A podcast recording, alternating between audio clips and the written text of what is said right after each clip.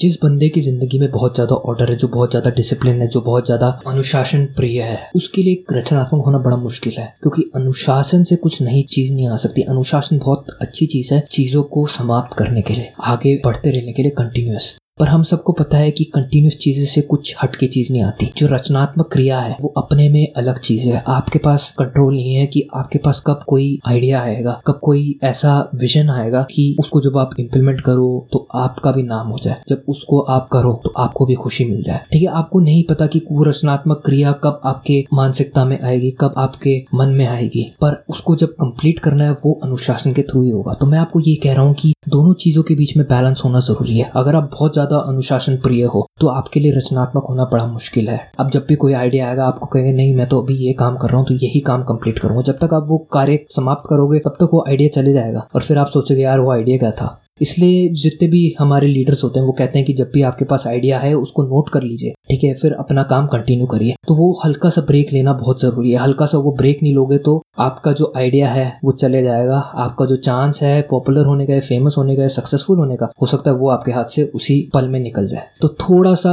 अपने आप को फ्रीडम दीजिए, अपने आप को आज़ादी दीजिए, रचनात्मक होने के भी। हम सब जितने भी लोग हैं, हम वो सही रास्ता ढूंढ रहे जो हमें अपनी सक्सेस की तरफ़ लेके जाए। ठीक है तो वो रास्ता हमें खुद ही ढूंढना है। हम अपने आप अंदर झाँक के ही ढूंढ सकते हैं कि हमें क्या करने से खुशी मिलती है और हम क्या चीज़ कैसे करें जिससे हमें जल्दी से जल्दी वो सफलता मिल जाए।